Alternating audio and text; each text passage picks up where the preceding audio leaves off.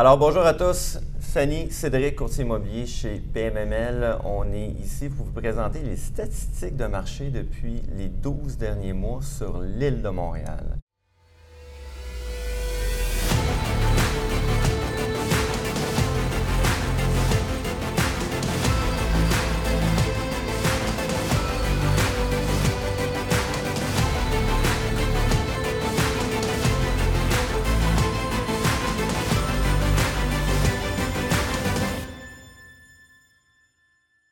Donc, Fanny, 5 à 11 logements, qu'est-ce qu'on observe? Diminution de 19% des transactions. Coût par logement, 178 000 la porte, ce qui constitue moins 2% du coût par logement. Dans le 12 à 24 logements maintenant. Diminution marquée de 66% Coût par logement, 162 000 la porte, une augmentation de 2% par contre. Oh wow, une augmentation de 2% pour le coût par logement. Ça, c'est intéressant. 25 à 49 logements? Moins 15 Coût par logement, faible diminution de 1% 138 000 la porte. Et maintenant, le 50 logements et plus.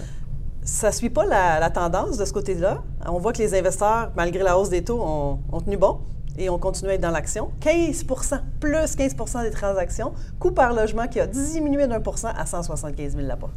Intéressant. Donc, Qu'est-ce qu'on peut conclure de, ces statistiques-là, en fin de compte? Bien entendu, euh, en début, là, on est en septembre 2022, début d'année, montée des taux assez marquée, euh, soudaine.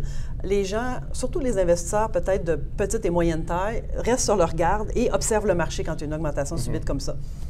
Ça prend tout le temps quelques mois, là, justement, avant d'ajustement.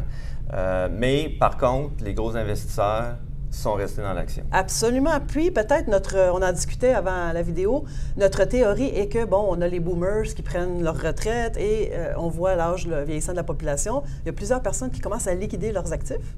Alors, les, les gros groupes sont toujours prêts, eux autres, à faire des acquisitions. Par contre, euh, c'est ça.